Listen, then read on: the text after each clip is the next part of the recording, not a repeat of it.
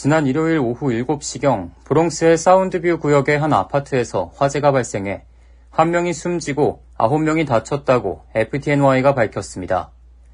10층에서 발생한 불로 소방관 78명이 출동했으며 화재 원인은 전기자전거의 리튬이온 배터리인 것으로 확인됐습니다.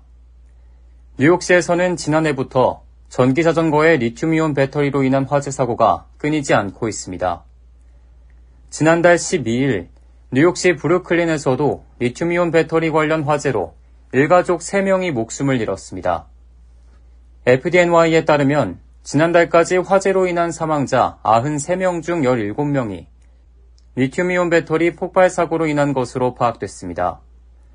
하지만 리튬이온 배터리로 인한 화재가 꾸준하게 발생하고 있고 또 겨울철이 다가오면서 산불 등 각종 화재 사건에 노출될 위험이 커진 상황에서 뉴욕시는 최근 예산 삭감을 발표해 FDNY 인력이 축소될 것으로 보입니다. 소방관 협회의 앤드류 앤스보로 회장은 굿데이 뉴욕과의 인터뷰를 통해 뉴욕시가 매달 100만 달러 지출을 줄이기 위해 일부 소방차 내 인력을 5명에서 4명으로 줄이는 조치를 시행했다고 말했습니다. 미드타운과 이스트 빌리지, 이스트 플랫부시, 베드포드 스타이베선트, 플러싱 메도우 등에 위치한 소방서를 포함해 총 20개의 소방서가 영향을 받을 것으로 보입니다. 특히 앤스보로 회장은 뉴욕시가 1년 중 가장 화재 위험이 큰 시기에 접어들고 있어 이 같은 조치가 시민들의 안전을 위협할 수 있다고 말했습니다.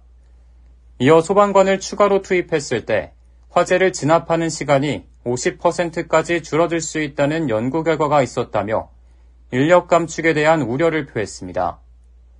전기자전거로 인한 화재가 새로운 화재 원인으로 최근 급부상했기 때문에 이에 대한 대응 인력이 턱없이 부족할 수 있다는 겁니다. 앞서 뉴욕시는 지난달 16일 망명 신청자 문제를 해결하는데 지출이 극심해졌다며 약 5%의 예산 삭감을 발표한 바 있습니다. 이에 따라 뉴욕시경 신규 채용 동결과 교육 예산 삭감, 뉴욕시 공립도서관 운영 축소 등 뉴욕시의 서비스 축소가 불가피해지고 있다는 지적이 나옵니다. K라디오 박하율입니다.